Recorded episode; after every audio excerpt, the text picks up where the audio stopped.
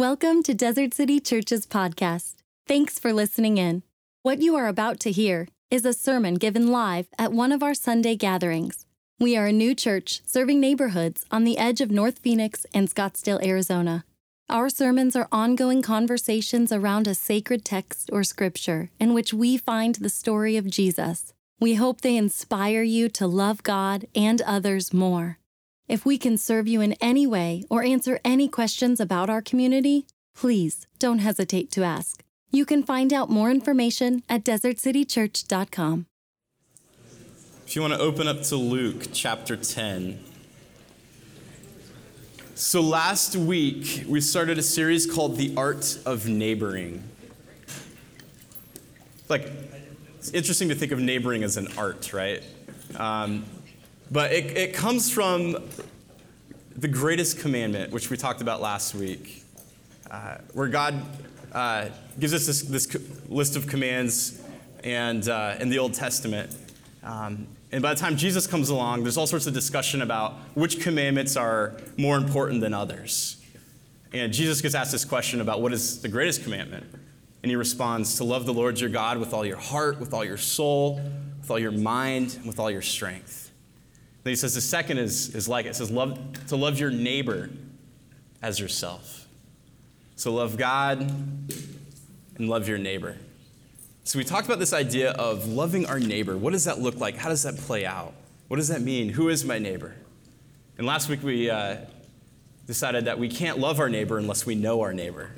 So we had homework assignment to learn our neighbors' names this week. Some of you uh, may have lived on a street for a number of years, know your neighbors. Uh, some of you might be brand new to a, a, street, but here in Phoenix, there's, there's not like real strong neighborhood communities. So, like learning our neighbors' names, even that can be a challenge. So, last week it was like a simple task to learn our neighbors' names. Today, I want to continue this, continue this uh, discussion. Is there feedback? A little bit? A little bit. A little bit. Yeah, it's feedback, not the voice of God echoing. We good? So I, we, we looked last week at the, a parable of the Good Samaritan, and I want to continue that conversation today. So Luke chapter 10, we'll start in verse 25. If you can read along with me. It says, On one occasion, an expert in the law stood up to test Jesus. Teacher, he asked, what must I do to inherit eternal life? What is written in the law? Jesus replied. How do you read it? The man answered, Love the Lord your God with all your heart, with all your soul, with all your strength, and with all your mind. And love your neighbor as yourself. Jesus said, You've answered correctly. Do this and you will live. But he wanted to justify himself. So he asked Jesus, And who is my neighbor? In reply, Jesus said, A man was going down from Jerusalem to Jericho when he fell into the hands of robbers. They stripped him of his clothes, beat him, and went away, leaving him half dead. A priest happened to be going down the same road, and when he saw the man, he passed by to the other side. So too a Levite, when he came to the place and saw him, passed by on the other side. But a Samaritan, as he traveled, came where the man was, and when he saw him, he took pity on him. He went to him and bandaged his wounds, pouring on oil and wine. And then he put the man on his own donkey. He took him to an inn and took care of him. The next day, he took out two silver coins and gave them to the innkeeper. Look after him, he said, and when I return, I will reimburse you for any extra expense you may have. And then Jesus said, Which of these three do you think was a neighbor to the man who fell into the hands of the robbers? And the expert in the law replied, The one who had mercy on him. And Jesus said, Go and do likewise. Interesting story, story that probably one of the more popular stories in Scripture, probably a story that we've heard over and over again. Even if you don't have a background with the church, we probably know what a good Samaritan is. Last week, we kind of looked at some of the context around this story, some of the characters who were involved. We looked at this priest who uh, at first appearance seems to be kind of maybe apathetic or not, you know, not able to help the man who's been beaten. But we talked about how this probably isn't the case. The priest was probably actually on his way to, to do duty, his duty in the temple, and uh, with his responsibilities, he had uh, a schedule to follow, he had deadlines to hit, he had to keep himself ceremonially clean so that he could serve. And so it wasn't necessarily that he was just being apathetic, it was just that he had other stuff going on. So to the Levite. We're not sure why they pass by this man that's been beaten. And then we talked about how there's this Samaritan who stops. And as we think of the Samaritan in our culture, Samaritan has like a good reputation. Someone who's a good Samaritan is a do gooder, right? It's someone who stops to fix flat tires on the side of the road. There's organizations named after good Samaritans. But in this story, as Jesus tells it, to bring up a Samaritan would have been a very radical statement. The Jewish people and the Samaritans despised each other, they didn't like each other at all. The fact that one of them would stop to help would have been very much radical. Jesus tells a story about neighboring and loving others. So we talked about kind of some of the context of what's going on in this passage, but this week I want to look at the actual action of the Samaritan what the Samaritan does. And I would suggest what the Samaritan does here is an act of kindness. An act of kindness. That's a very simple statement, but it's also very profound. The Samaritan has an act of kindness. It says that when the Samaritan sees the man, he has pity on him. Other translations will say compassion compassion. It's a word that we've actually talked about a lot here at Desert City. This, this uh, when you get kind of the uh, uh, look at the, the, root of what's going on here. When you look at like the Greek, you get this word picture. When it says that he has compassion, the word is this splunk, splunknon. It's where we get the word spleen, right? It's, it's something inside of him ached. Uh, for for uh, the people in this culture, when they would have pity on something, it would say like literally like their bowels would ache. Like for us, it would be like you have heartache. It breaks your heart to see something. But what's interesting about this idea of pity or compassion is that it's this emotion where you see it and you ache, but it always leads to action. The Samaritan acts out of compassion, pity. He sees this man. We see this in the life of Jesus where uh, he sees the crowds that are hungry, 5,000 people, and it says that he sees them and he takes pity on them. He has this ache inside of him, and he feeds 5,000 people. We see other times where he's running into people who need healing. Jesus has compassion, he has pity, and it moves him to action. He uses the same word here telling the story. This Samaritan sees something deep, he has this ache deep inside that leads to action. And then his, his action is actually very selfless. He goes to the man and he bandages him up of his wounds. He stops everything that he's doing. Doesn't matter kind of like what his schedule is or what his deadlines are, where he has to be. He selflessly gives of himself to this person. Then after that, he provides for him. There's an act of generosity. He puts the man on his donkey, takes him to an inn, takes care of his housing, says he's going to reimburse whatever uh, debt the guy accrues there. There's this generosity. So today, as we talk about this idea of kindness when it comes to loving our neighbors, there's a good definition from this story. Kindness is compassionate, selfless generosity. It's compassionate, selfless generosity. Anytime that we're kind to someone else, it requires us giving something. Something's taken from us. And when we think about kindness, there's like kindness, kind of like the surface level kindness that's fuzzy feelings. Um, but the kind of kindness that we see from this Samaritan is there's this deep expression of love for his fellow man. He's willing to, to go to great lengths to be kind to this person. Jesus says, as we love our neighbors, this is what's required this kind of kindness. I like to watch TED Talks because I'm a, kind of a nerd. I don't know if you guys watch TED Talks. TED Talks are very interesting. Um, always get fresh ideas for it. Curiosity leads me to watching them, but also as a uh, giving up giving, giving sermons, I like to watch how other people communicate. So every now and then I'll, I'll watch a TED Talk, and I came across one um, a while back about an organization that's committed to kindness. It was founded back in 2010, and this organization uh, really has one focus to bring kindness into the world. The organization is called the Life Vest. Maybe you've heard of it. They released a video back in 2010 that ended up going viral about paying kindness forward. But it's interesting is they talk about kindness in this TED talk. They start talking about kindness in scientific terms. And I thought it was interesting. They said this. Their research has uh, led them uh, to, uh, to kind of this informa- information. They say, like, like most medical antidepressants, kindness stimulates the, the production of serotonin. Serotonin heals your wounds, calms you down, and makes you happy. Kindness boosts serotonin in the giver, the receiver, and everyone who witnesses it. So every act of kindness spreads through three degrees of separation. So serotonin is released in the person that's being kind, the person that's receiving kindness, and then anyone who witnesses the action. Engaging in acts of kindness produces also endorphins, the brain's natural painkiller.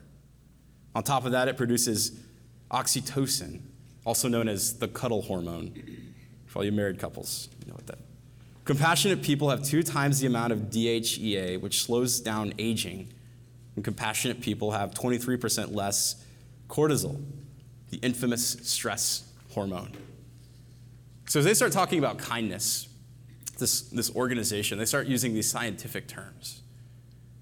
And they talk about kindness as almost this thing that's contagious. It's this thing that makes relationships better and it spreads.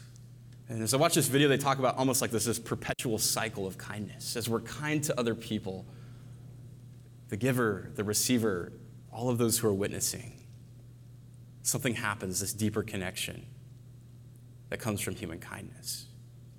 I remember, you know, watching that and thinking kindness, something that's like, oh, nice fuzzy feelings about how we treat each other. But the scientific, there's also this spiritual element. There's something deeper happening here in our relationships with others. It's also interesting that kindness is a fruit of the Spirit, evidence that God is in our life. And when we think about kindness, the people that should be kind are God's people, His church. The early church, back in the first century, was first called Christians at this city called Antioch. The people were trying to understand who this group of Jesus followers are. They would come up with all these different names. Some people say that the, the first name Christian was actually derogatory. Other people say it means little, Christ, little Christ-like people. But what's interesting is the word kind in the Greek is the word Christos. It sounds just like Christ. So the early church, they, they would get this mixed up with those, the Christians, those who follow Christos. They, they're the Christos as well. The early church was known as the kind ones. In a violent, in a volatile empire, the church, these followers of Jesus were known as the kind ones. I love that. We think about loving our neighbors out of kindness. Should be something that's absolutely central to our character. We should be kind because God is kind. Our God is kind. We think about us being made in the image of God and reflecting our Maker. The reason that we're kind is because we find that God is kind. Psalm 103 says this The Lord is compassionate and gracious, slow to anger, abounding in love. He will not always accuse, nor will he harbor his anger forever. He does not treat us as our sins deserve or repay us according to our iniquities. For as high as the heavens are above the earth, so great is his love for those who fear him. And as far as the east is from the west, so far has he removed our transgressions from us. As a father has compassion on his children, so the Lord has compassion on those who fear him. Luke chapter 6, Jesus is talking. He says, Love your enemies, do good to them, and lend to them without expecting anything back. Then your reward will be great, and you will be children of the Most High, because He, the Father, is kind to the ungrateful and wicked. Kindness is a characteristic of God, not just fuzzy feelings. Where you, you hear this language, this God who's compassionate and gracious, gracious, not treating people as their sins deserve. Compassionate on his children as a father. We should be kind because God is kind. As we are kind, we reflect who God is. As the church, the world comes to understand more and more of God as we live out the character of God. I saw this quote, and um, every now and then I come across a quote on the internet. This one may have been from my wife's Pinterest account. I don't know. I think she left it open. From Mark Twain. I don't even know if it's by Mark Twain. I just think it, it's a great quote. It says, Kindness is a language that the mute can speak, the deaf can hear, and the blind can see. Kindness is a way of communicating uh, when words are lost. And if we want to know this world to know who God is like, we have to be kind to each other. There's a communication piece here, a witness piece as the church, that we're kind to other people. So we should be kind because God is kind. We should be kind to others because God has been kind to us. So we're kind just because this is who God is, and as His followers who are being formed to be more like Him, we're kind. But then we're also kind to others because God is kind to us. And we think about the, the words that are in Psalm 103. He does not treat us as our sins deserve. That passage in Luke, he's kind to the ungrateful and wicked. Paul's words in Titus 3, chapter 3, verse 3 says this At one time, you too were foolish, disobedient, deceived, and enslaved by all kinds of passions and pleasures. We lived in malice and envy, being hated and hating one another. But when the kindness and love of God our Savior appeared, he saved us, not because of the righteous things we had done, but because of his mercy.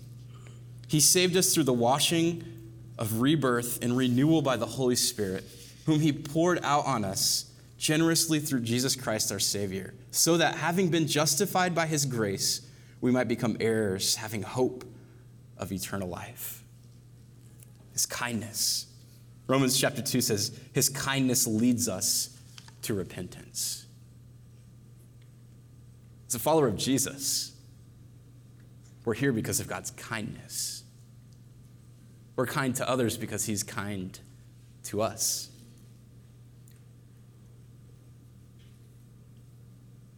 Throughout Scripture, there are these very distinct and specific instructions on how to treat people as we talk about this greatest commandment, the command is not what leads us to salvation and eternal life. But the, the command of being kind is evidence that we're in right relationship with God. His kindness leads us to repentance. Therefore, we are kind to others. When that's not lived out, Jesus has interesting words for it. He has these parables of what happens when uh, a person is said to be forgiven, but they're unwilling to forgive others. A person who's loved, but is unwilling to offer that love to others. In fact, you have to question whether or not you've really been transformed by God and understand His love and forgiveness if you're not willing to, in turn, live that out. When we come to this relationship with God, we realize we're undeserving of His kindness, and He gives it to us anyway. We're kind to others because He is kind to us. We're recipients of God's kindness. The other thing is that kindness disarms a hyper tense culture. Kindness is important because it, it disarms this hyper tense culture. One of the pastors that I, I follow and listen to his podcasts, his name is Jon Tyson. He says this We're in a cultural crisis in terms of how to treat people in this country. Everyone is turning someone else into an enemy, demonizing them, and shouting at them. Forgetting how to be civil. What we need is a church committed to compassionate, selfless, generous acts of kindness. I think we all understand this hyper tense culture that we live in, how quickly we are to be angry. Um, the other day we were at uh, my father in law's soccer match. I want to talk about hyper tense. Soccer, man, they, that brings out a special kind of angry in people. Um, but after the match, uh, we all went out to we all went out to dinner and uh, went to was it what is it, Joe's? What's it called out in Mesa? Joe's Grill. Joe's Farm Grill. Farm Grill. Yes. Have you ever been there? It's amazing. Good. Yeah. By the way, I'm off my diet. 30 days is up. Um, went out to this grill and uh, we're there and end up you know end up eating. Game was late. We're out in Mesa. We're all tired. Um, didn't finish till like 8:30, which when you have four children is like two in the morning. Um, packed up our kids. We're getting ready to leave. I'm tired, so I let Marcy drive. And as we're pulling out of the, the parking lot, um, it's dark, and we're out in like Farmville, so there's not like lights anywhere. Uh, a family was crossing the road, and we almost we almost hit them. Marcy like slammed on the brakes. They had this teenage kid that darted out, and my initial response um, was first of all terror. We just about wiped this family out, but then anger. Like, what are you doing? Like, you're just crossing this road, there's no crosswalk. Like, we have lights and they're coming right at you. You're not paying attention. The kid's probably on his phone. So I have this, like, built up, like, getting ready to, like, roll my eyes, give them a stare, anger. And I look over at Marcy thinking, this is nuts. And she just started cracking up laughing. And she looked at them and waved and she smiled. And she's just like, ha. And they saw her reaction and they were just like, our bad, right? And it was like this, like I was like, aren't, and, and I, I realized sometimes I'm wound up so tight, I'm ready to just blow. And, and then I see like my wife, Marcy, is one of the kindest people in the world, has this ability to defuse situations. Kindness isn't easy for me, even as a pastor. You talk to my closest friends, they would say, Jared, I wouldn't consider Jared a kind person. I'm competitive. Um, I'm just not, I'm just not a kind person naturally. My default is suspicion.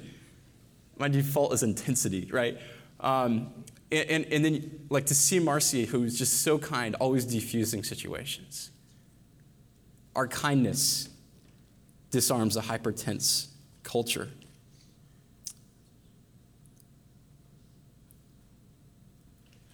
We uh, are doing this series with one of our sister churches down in Arcadia. And uh, the pastor there is one of my good buddies. His name's Michael Fay. Um, and uh, as they started this series, uh, he did something in his neighborhood when it comes to loving his neighbors. He realized if I'm going to preach on this, I need to actually like love my neighbors. And I was like, well, you do that. Let me know how it goes because I'm going to preach on it too. Um, but he did something yesterday, and, and we're going to talk more about this as the series goes on. Uh, but he's been living in a house for four years. Actually, never met a lot of my neighbors. So he and his wife decided, we're going to bake cookies. And Michael's an unbelievable baker. He bakes things really well.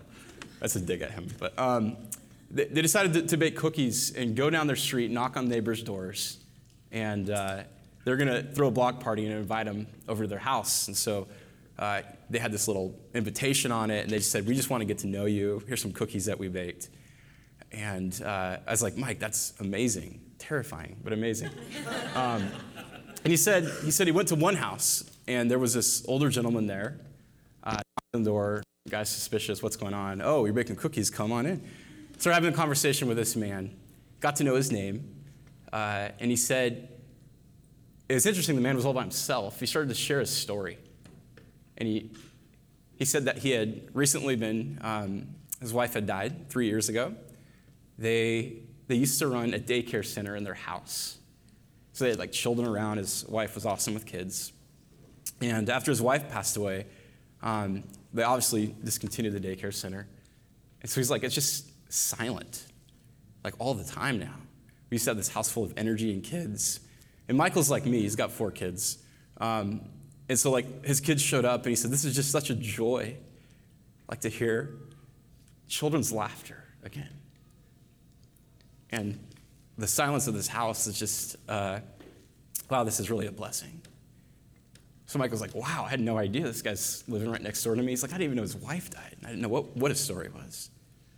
And he goes down, next house. Next house, uh, older couple opens the door, cookies, right, breaks the ice, right? Brings him in. And uh, he said he had known this man for two minutes. And he started to share uh, about his life. Just opened up and said, You know, my wife found out she's terminally ill. Um, so we're, we're suffering. We don't really have people to suffer with. Uh, so it's just it's great that you guys would come over and even care about our story. So Mike had this conversation. Said the man as he, he started to talk about what his wife's going through, he starts bawling. Mike's like, I've known him for like two minutes. And he just opens up and he's like. So after two houses, Mike's like, I don't think I can do it. I don't think I can do it anymore. Amazing what happens when we just hear people's story. Acts of kindness as a way of just disarming. Uh, acts of kindness. When we think about loving our neighbors well, Jesus talks about this kind of kindness that is deep. It's not just this fuzzy feeling, but it's uh, it's something that goes uh, deep into our relationships with others. To be kind the way that this Good Samaritan was kind, to open up his life, to alter his life for this man who was suffering. Kindness disarms a hypertense culture, and our world is starving for it. The last thing is that kindness is not a life, it's a, it's a lifestyle, not an event. It's a lifestyle, not an event. Um, those of you know, I joke around about this diet that I was on, Whole 30. Um, feel good about how it went, still learning principles about dieting and all that. But it's interesting when you talk to people who do like Whole 30 or paleo, they talk about dieting is it's not just this thing that you do for a couple weeks and then and then it's over. Because if, if that's the case, you're just going to gain the weight back. Like this has to actually be like a lifestyle change. So they, they say, I'm not on a diet, it's a lifestyle. And I, I kind of learned that through like the whole 30. Like, oh, this is like changing whole behavior. Like this is changing habits. This is changing the way I, I view food. And if you want to see transformation for like long periods of time, it, it, ha- it can't just be like a pop diet. It has to actually be a lifestyle change. And I was thinking about that when I thought about this idea of kindness. What the world needs is not Christians who just decide we're going to do these random acts of kindness for an event or for a week and then stop. The world needs a church that's changing its lifestyle around kindness. It says we, we're going to be kind to people no matter what because our God is kind and compassionate. And our God has been kind to us. Kindness is a lifestyle, it's, it's transformative for us for those around us that we're kind to, and for all that who see it. So I hope today, as we consider loving our neighbors this week, as we would consider how we can be kind to them. This could be very small, simple. This could be very uh, large, significant, deep. I don't know what that looks like. But a couple things to think of for reflection. Who in your life needs to be on the receiving end of your kindness? right now? Who in your life needs to be on the receiving end of your kindness? And then we have a homework assignment. If last week it was to learn your neighbors' names, and if you weren't able to finish that on time, that's fine. Do it this week. The second thing is this invite your neighbors to hang out. Invite your neighbors to hang out, whether it's coming over for coffee and dessert, a dinner, going out to eat. On our street, we've got uh, this cul-de-sac, and all the neighbors that live on it, we call them the coldies. They're always having parties. Um, maybe just going out and inviting them to come out and hang out. Invite your neighbor to connect. Learn their name and invite them to connect. And then the last thing is, as we move to communion, is this. Each week we end our time with the Eucharist. We end our time with the sacrament. We have different names for it, depending on what your tradition is. It's the Lord's Supper. But we end our week with it, or end our time on Sunday with it, because it's the story that we're all a part of. It's this message of what God has done in the world. God's been kind to us. The elements represent that kindness. So today, as we go to the table, the invitation is to remember and receive the kindness of God. So there's two symbols that we take. The bread, which represents the body of Christ, the incarnate God who came and walked among us. That bread was broken on the cross, that body was broken on the cross. And then the juice that represents the blood of Christ that was poured out. Out of his kindness, his great kindness, he broke himself open and he poured himself out. And he took all the consequences of the brokenness of the world, all of the consequences of the ways that we miss the mark, and he absorbs the consequences on the cross. And he invites us into that relationship to trust him. And of all the different things that following Jesus is, it's this invitation to receive the kindness of God, and to show it to others. Maybe today, you've never come to this realization God's been kind to you. And maybe you need something to just soften the ground of your heart so that the, the kindness of God can take root. We invite you to that table today. We'd love to share more about it with you. Maybe you know that story, you've heard it a number of times and you're living it. But your heart's still hard. Maybe you're tightly wound like me. And you need to return today and just ask God to soften your heart as we remember and receive God's kindness. Maybe we are a church that is kind to the world around us. Tim's going to come back up. I'm going to spend some time praying. Today, we invite you to communion. We practice open communion, so if you're a follower of Jesus, you're invited to take it here. If you don't know what that means, I'd love to talk to you. But let's take some time, and we're going to take it on our own today. So as Tim comes up, spend some time reflecting, spend some time in prayer, and then we'll receive this symbolic gift of God's grace. Let's pray. Lord, we thank you so much for loving us.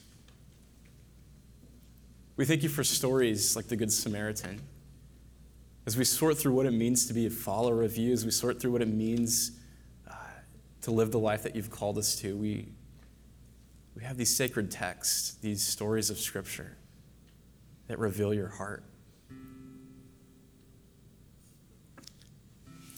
Lord, this world needs kindness. All we have to do is hop online to see that, right? This world is starving for the fruit of your Spirit. Lord, there's so many out there who uh, live lives of anger, live lives of confusion, live lives without hope. And our prayer as a church, even as a young church, Lord, is to reveal to the world who you are.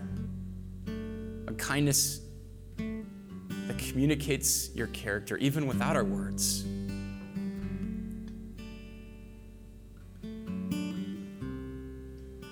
Lord, I ask that you would soften our hearts today. Lord, I ask that we would put on this character of kindness, this fruit of your spirit. So empower your church today, Lord. Transform us to be more like you. In your son's name we pray.